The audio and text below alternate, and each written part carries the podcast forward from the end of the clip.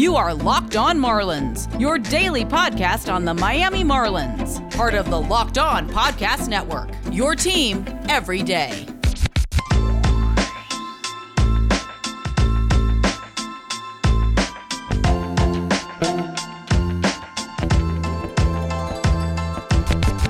This is the Locked On Marlins podcast, your go to daily podcast for all things Miami Marlins. As always, I'm your host, Aram Leighton. I'm a longtime Marlins writer as well as a prospect writer and analyst. And in today's episode, we are going to preview the series ahead as the Marlins host the Mets for three, and then they'll host the Phillies for four more. We'll just talk about the Mets series today. The Mets are an incredibly banged up team that the Marlins really need to be able to take advantage of here. You have a lot of division games coming up throughout the season. We know the Mets are going to be a tough team to beat, especially when they're all healthy. So if you can get a couple series wins or at least one here earlier on, especially after the uh, rocky start against the Mets earlier in the season, you got to take advantage of that because they are not going to be easy to beat when they're healthy. Right now, they're banked up. I'm going to talk about what their lineup is looking like right now. It's not good. You never know what's going to happen though with the Mets, and they still have Francisco Lindor. They still have Pete Alonso. They still have plenty of guys that can swing it. Just right now, nobody is really swinging it that well for them, and a lot of their players are out. I also wanted to discuss Miguel Rojas because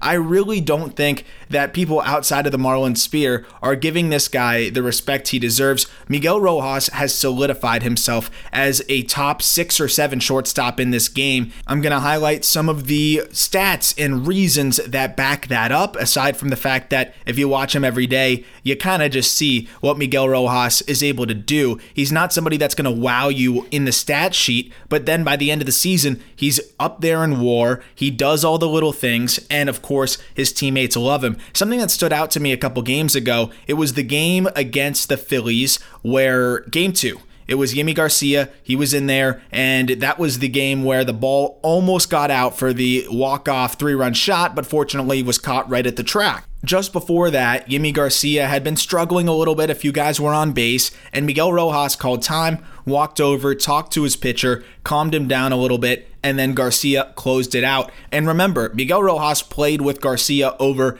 in LA as well when they were both with the Dodgers. He's known Garcia for a while, and I just love to see that. I mean, you cannot really put it in the stat sheet. Not even WAR would be able to measure the value that Miguel Rojas brings to this Marlins team, but I am going to give some of the numbers to give the background of what he does bring on both sides of the ball as well. Let's start with the series though, as the Marlins have a three game set ahead. I'm recording this a couple hours before game one, which will be a bullpen game for the Marlins. Uh, you know how much we love those against Marcus Stroman. That's going to be a tough one for the Marlins. I mean, Stroman has been throwing well this year, ground ball pitcher in Marlins Park. They're going to need to be able to scrape together a few hits in a row and play small ball and manufacture some runs, or Corey Dickerson's going to need to go yard. And I'm not just picking on Dickerson because of the Dickerson damage trend that I've been talking about all year long, but because Corey Dickerson owns Marcus Stroman. I mean, he has had his number throughout both of their careers, a 424 hitter against Stroman in a large sample size 14 for 33, five doubles, two homers, only five strikeouts, and only a 15% whiff rate. He just squares balls up off of Marcus Stroman. So I'm interested to see if that'll continue. He swung it well against Stroman the first time that the Marlins squared off against him earlier this season, and the Marlins are going to need Corey Dickerson to continue to expose that and take advantage of that edge he has on Marcus Stroman, whatever it is. I mean, the numbers are ridiculous 758 slugging for him against him as well, and a much higher exit velo than he normally has at 91 miles per hour. So we'll see how Corey Dickerson is able to keep it rolling against Marcus Stroman. He was slowing down a little bit, compiled a few hits in a row in this in the end of this series, and it's a perfect time to get him going again against a guy that he really enjoys to face. Outside of Corey Dickerson for the matchup later today, there's not really any other significant track records against Marcus Stroman, so it's really just Dickerson that's seen a lot of Stroman, and I'm guessing that dates back to when Dickerson was with the Rays and Stroman was with the Blue Jays, so it saw a lot of them in the same division over there, and now again in the same division in the NL East. So looking at the other matchups, as it'll be John Curtis opening, I, I believe it'll be John Curtis. We'll see. It always switches up late there, but John Curtis against Stroman, and then game two would be Pablo Lopez opposite of Joey Lucchesi, who is the scheduled starter for the Mets in that one. And then we get to see our third look at Cody Poteet for the third game of the series against what would probably be a bullpen game for the Mets. It'll be Sean Reid-Foley, who's the scheduled opener for them in that ball game. Reid-Foley's been really good out of the bullpen, but he's not a guy that is really much of a threat to be stretched out too much, at least from what I know. We'll see. You never know with what the Mets may do here, but I'm expecting a bullpen game, and that will be maybe advantage Marlins if they have Poteet throwing the way he has been throwing So that's what I wanted to discuss a little bit of too is what Cody Poteet's been able to do to be able to have this success through his first two starts. We're getting a little bit more of a sample size each time he starts, but now two games gives us a bit more to work with. And I thought he was even better in that second start. We saw a couple mistakes in game one that he pitched against the D backs overall was a great outing for him in that one. He did hang that one breaking ball that Andy Young just pulverized, and then he got away with a couple other hangers, but overall was really solid. Then even better in his second outing. And when you look at the overall numbers, I mean, they're really great, and even the underlying numbers, albeit small sample size, still good. Through two starts now, 10 innings, nine strikeouts, a 0.9 whip, I mean, it's really solid 1.8 ERA. And he's not giving up a ton of loud contact so far, other than that one just nuke off of the hanging slider. And the stuff's been good. He's actually had a lot better stuff than he's ever had in the past. And that's why I kind of said ignore the scouting report on him. I know when somebody gets called up and we're like, okay, I know his name, but I don't know that much on him. Let's kind of refresh on the scouting report. Generally, I would agree with that. But since we didn't have a season for 600 days in the minor leagues, and Poteet's been a lot different since he last pitched, or is a lot different since we last saw him in 2019. The fastball velo is up, averaging 94 miles per hour. The spin is up just above league average at 2381 RPMs. The changeup is a much better pitch for him, and the slider is more viable. While I think the changeup is far and away his best secondary pitch, the slider has been pretty solid for him as a pitch that he can throw more to righties because the changeup he goes to lefties with that one, the slider he goes to righties, and he even mixes in the curveball from time to time, but that's more of a strike stealer to lefties where he'll float it in there as a backdoor pitch for a called strike type of thing. But that's been a really good recipe for him to be able to have that four seam fastball that he sets the tone with. That while it's not anything crazy at 94 miles per hour, it's got decent spin. He's located it really well, and so far opponents have hit just 190 against it. They're four for 21, and he's got decent whiff rates 24% whiff rate on that heater. And I think a big reason why he gets his swings and misses is that a lot of hitters up there, especially the lefties, are really wary of the changeup. The changeup has been spectacular. 39% whiff rate on the changeup. It looks great, and especially on lefties. He doesn't really go right on right with it, especially because he has that slider, but the changeup has been phenomenal. When it comes to vertical movement, Cody Poteet's in the top 35 players in baseball, top 35 pitchers in baseball in changeup vertical movement, which is a great stat. On top of that, to have the added velocity to the fastball to create that added separation and having more spin on that fastball to make it play up in the zone more, and the changeup with pretty elite or at least well above average vertical movement working down in the zone, he has his arsenal kind of maximized here where he's able to get more out of everything that he has. And I love to see that from Cody Poteet. That's why I'm pretty sold on the fact that he could be a decent back end guy. I think we're really seeing a good chance here that he could be a decent back end guy. He's going to have his blow up starts from time to time because if he doesn't have his changeup going, he's going to be in trouble. And that's just what you see with pitchers like this, but that's fine. I mean, the Marlins are getting a huge boost here from Cody Poteet. and I think he's somewhat similar to a Trevor Richards, who, by the way, just got traded from the Rays over to the Brewers as part of the Willy Adames deal, opening up a shortstop spot for the Rays. I know a lot of people are saying it may be uh, time for Wander Franco. I think it may be time for Taylor Walls before we see Franco, but you never know. And that's really exciting regardless. It's one step closer to the youth movement over with the Rays and kind of shows you, even if you have a decent young player, if you've got a prospect that you think is really going to make an impact at that same position, it's okay to trade the veteran or even that relatively young big leaguer if you think that minor league option that you're going to bring up is a much better choice. And I don't think for the Rays that they traded Adames just because of Wander Franco. It's because they also have Taylor Walls, they have Vidal Brujan, they have Xavier Edwards, they have so many middle infielders, kind of like the Marlins have with outfielders, that they are like, we're going to have it work out with at least several of these guys. I mean, Wander Franco's as close to a sure thing as you're ever going to have. But on top of that, they have a lot of other really solid prospects. I think it's similar with the Marlins with the outfield, and that's what we're going to see after this season.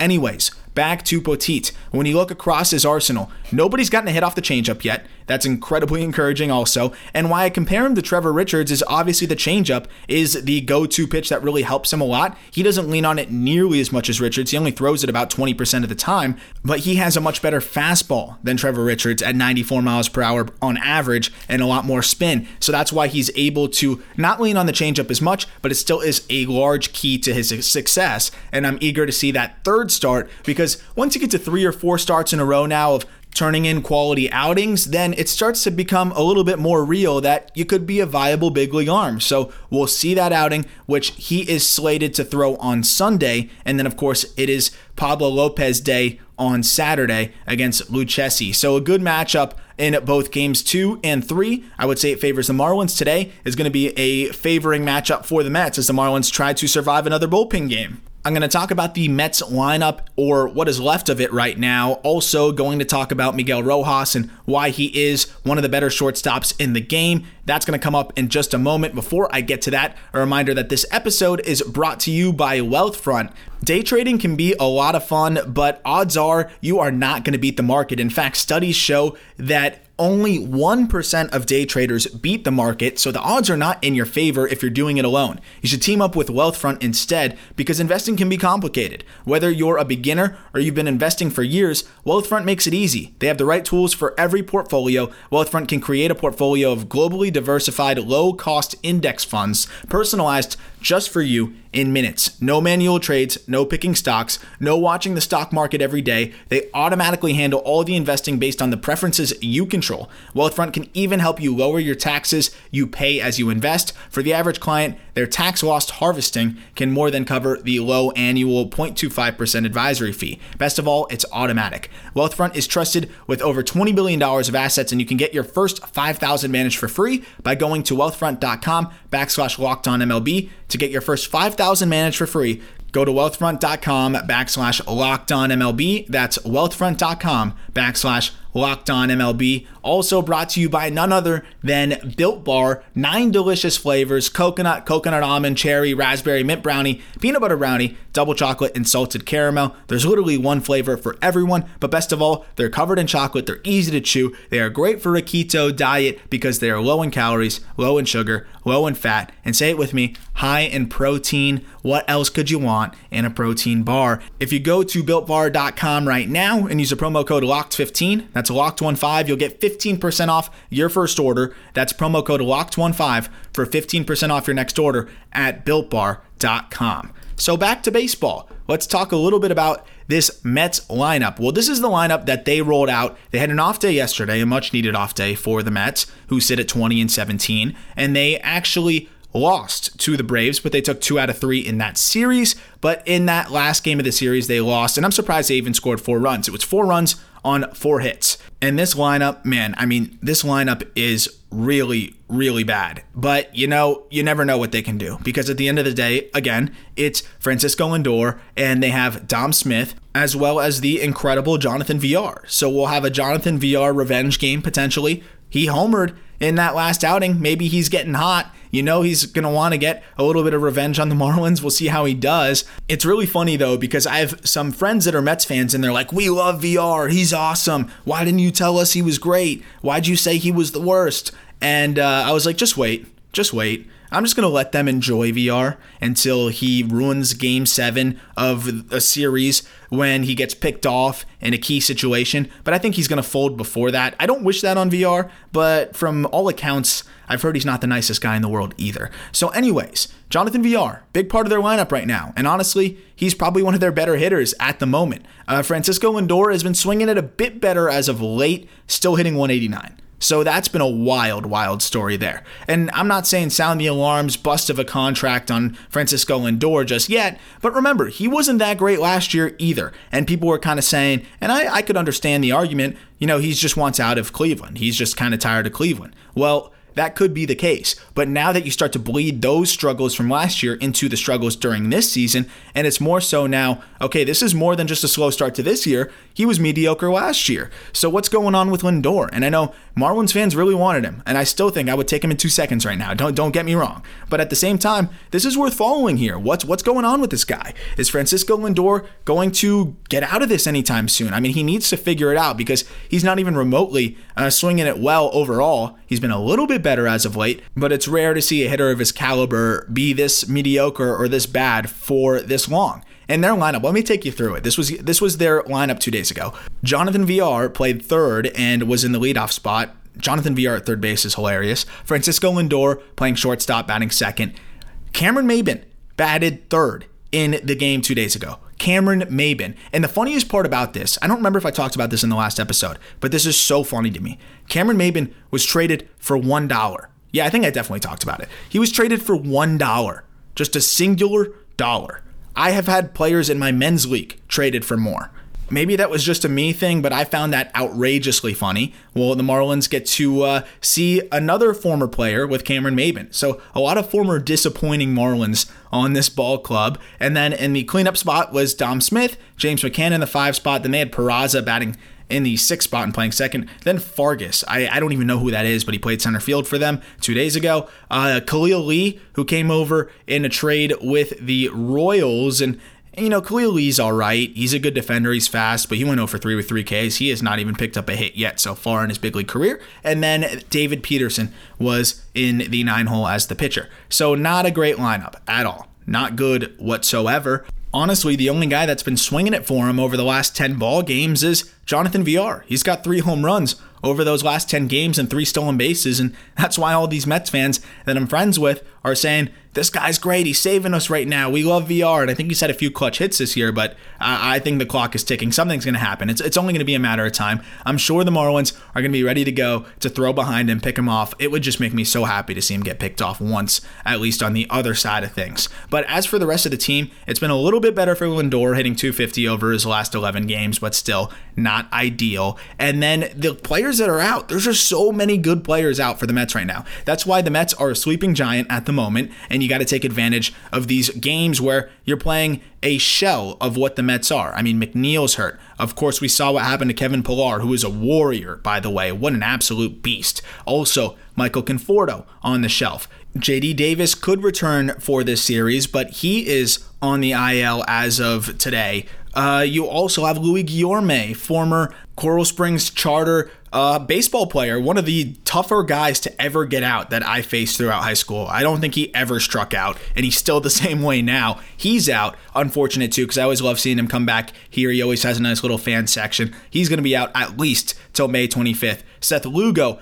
out at least until May 27th. You just have so many guys out. DeGrom coming back, but won't be back for this series. Taijuan Walker unfortunately went down, and he was throwing great so far this season. You have Albert Almora out. You have Brandon Nimmo out. You have Dellin Betances out. Of course, also Jose Martinez and Noah Syndergaard. So you have just a lot, a lot of players out. Even your insurance policies to your insurance policies are getting hurt. So I did kind of rant about how the Marlins have had the odds stacked against them so far this year, and they have with a lot of the injuries. And each injury to the Marlins, I think, has a little bit more gravity because they don't have as much of the experienced big league talent that the Mets have. But the Mets are definitely feeling it right now, and the Marlins need to kind of kick them while they're down. I hate to say it, and I wish all of the Mets players a speedy recovery, of course. But due to the IL designation, none of these guys can come back, or at least a vast majority of them can't return, even if they did wake up and were 100%. So the Marlins need to take advantage of that. I'm going to wrap up now with my boy, Miguel Rojas, who has just been so special over the last year and a half, roughly. I mean, it's just been an incredible stretch for him. And no matter what numbers you look at, he's been right around the better shortstops in the league over the last 80 to 100 games plus, maybe even more than that. But to make it simple, we'll talk about the first games of this season and then scaling back to all of last year. Of course, he missed a little bit of time with the Marlins' whole COVID situation, but still played the vast majority of the season. So when we look at the overall numbers, and let's just start with war at the shortstop position dating back to last year. And there's some interesting caveats here to these numbers, but regardless, really, really impressive. When we look at war among shortstops, Miguel Rojas ranks sixth. However, he probably would be higher than that because when you look at the guys ahead of him, number one is Trea Turner, who is at 4.7 war. Xander Bogaerts at number two, 4.4 war. Then Fernando Tatis Jr. at number three at 3.9. You have Tim Anderson at number four, Trevor Story at number five, and then Rojas at number six at 3.2 war. But here's the interesting thing Rojas has only played 81 games. As for Trevor Story, who has just a 0.1 war advantage on him, he's played 102 games. So a huge, huge game advantage there over 21 games or 21 games from Story over Rojas. So you would assume that Rojas would be able to achieve a 0.1 war in 21 games. So stick Rojas ahead of Story. As for Tim Anderson, he's only played 81 games as well. So you can put him ahead of Miguel Rojas. And then Fernando Tatis, Xander Bogaerts, and Trea Turner. Those guys are probably ahead, but they have played more games. Not Tatis. Tatis has only played five more games. And I don't think that Miguel Rojas is amassing a 0.7 war in six games or five games. So, you know, Fernando Tatis has a nice little edge on him. But still, I mean, we're talking about one of the best players in baseball over the last 100 games. I mean, Tatis has been absolutely incredible. As for Bogaerts, I don't think there's anybody hitting better than Bogaerts right now, and he has an 18 game advantage. It would be a closer gap from 4.4 to 3.2. The larger point is that Rojas is right there with those guys, with the best shortstops in the game. And I know the other guys are younger and, you know, bring a little bit more spark and all of those things, but Rojas does all of the intangible things and even the tangible, but in the analytics and deeper numbers type of tangible things like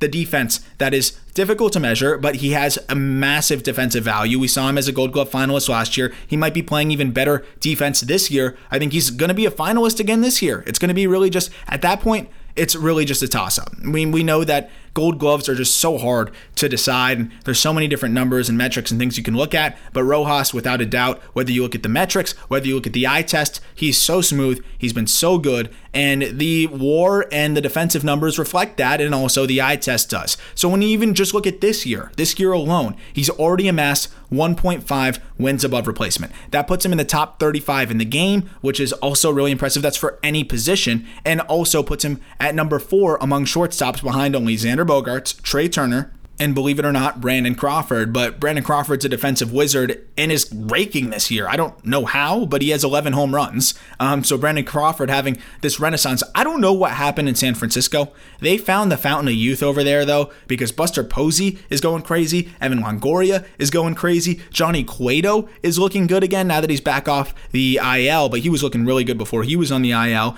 Alex Wood is shoving, which the Marlins learned firsthand. And I remember, you know, when the Marlins played the Giants and got beat around by them a little bit, we were looking at it, or at least I saw a lot of people looking at it like, why are the Marlins getting beat up in this series? Why are the Marlins getting shut out by Alex Wood? Why are they giving up so many runs to the Giants? But now we look at it, I mean, the Giants are one of the best teams in baseball right now. I think they have the best record in baseball. And uh, I guess those losses weren't so bad for the Fish and even kind of exacerbate how hard the schedule was out of the gate for them even more so because their division games were tough early on, and then they had to go and play the Rays. They had to play the Giants, which at the time didn't seem like a tough matchup, but now looks like it was, given that they are one of the best teams in baseball by almost any statistic you look at. So, not as much of a disappointing series for the Marlins against the Giants, but who knows how long this can last for San Francisco. Regardless, I, I like it. I like it. I love all those older players that they have. Honestly, Longoria is a ton of fun. I've always been a Posey fan, even though I'm a Miami Hurricane fan at heart. And then Donnie Barrels, Donovan Solano, I'm always down for that guy to rake. So the Giants are kind of my de facto other team I'll always root for a little bit.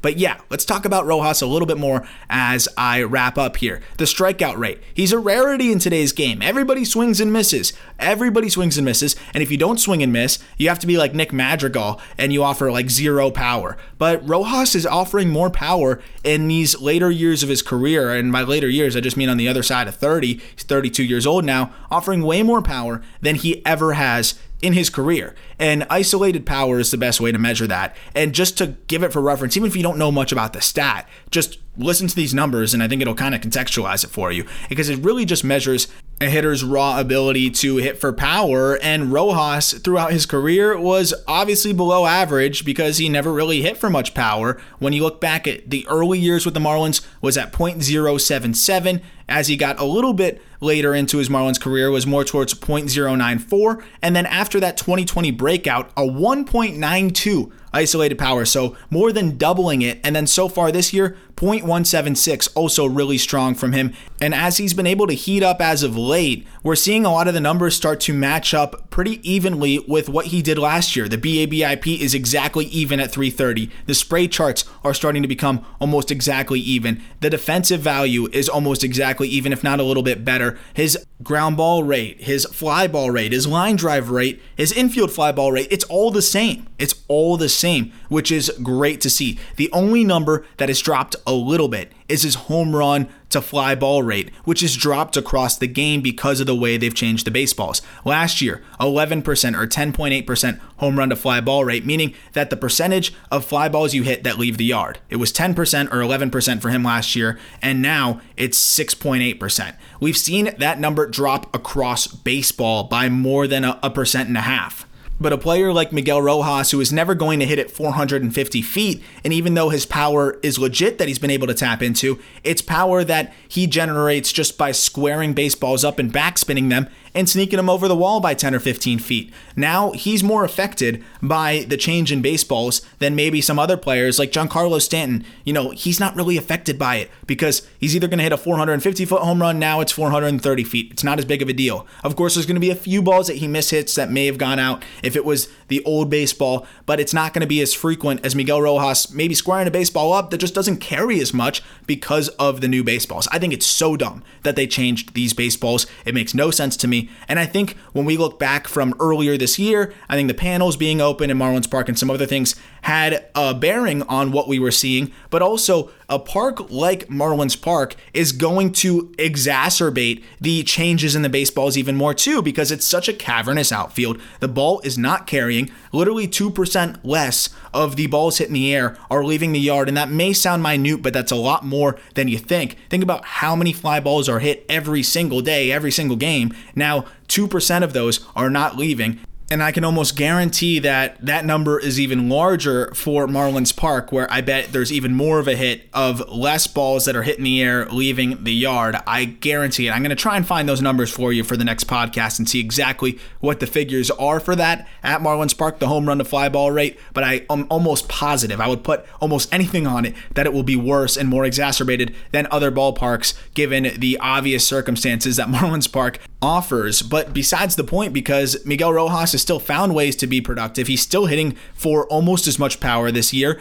and he's making up for it with more doubles. He has three more doubles, he has one more triple at the same game mark we're at the 41 game mark right now. Through 40 games last year, he had three less doubles and one less triple. So, still finding ways to make up for it in other categories. I'm sure maybe one or two of those doubles were balls that would probably have left the yard last year, but it is what it is. And he still finds ways to be productive. And that is just why Miguel Rojas is so valuable. Outside of the things that he brings to the clubhouse, the leadership, he is really looking like a more productive hitter all around that gets better every time we see him. Like, he's 32 years old, yet he's getting better and better offensively, and he's just starting to heat up now. The WRC plus is up to 133. It was at 142 last year. The walk rate starting to rise again, up to 8%. It was at 11% last year, but he was never really above the 7% mark over the last few seasons before that huge uptick last year. He's kept the strikeout rate in check for the most part.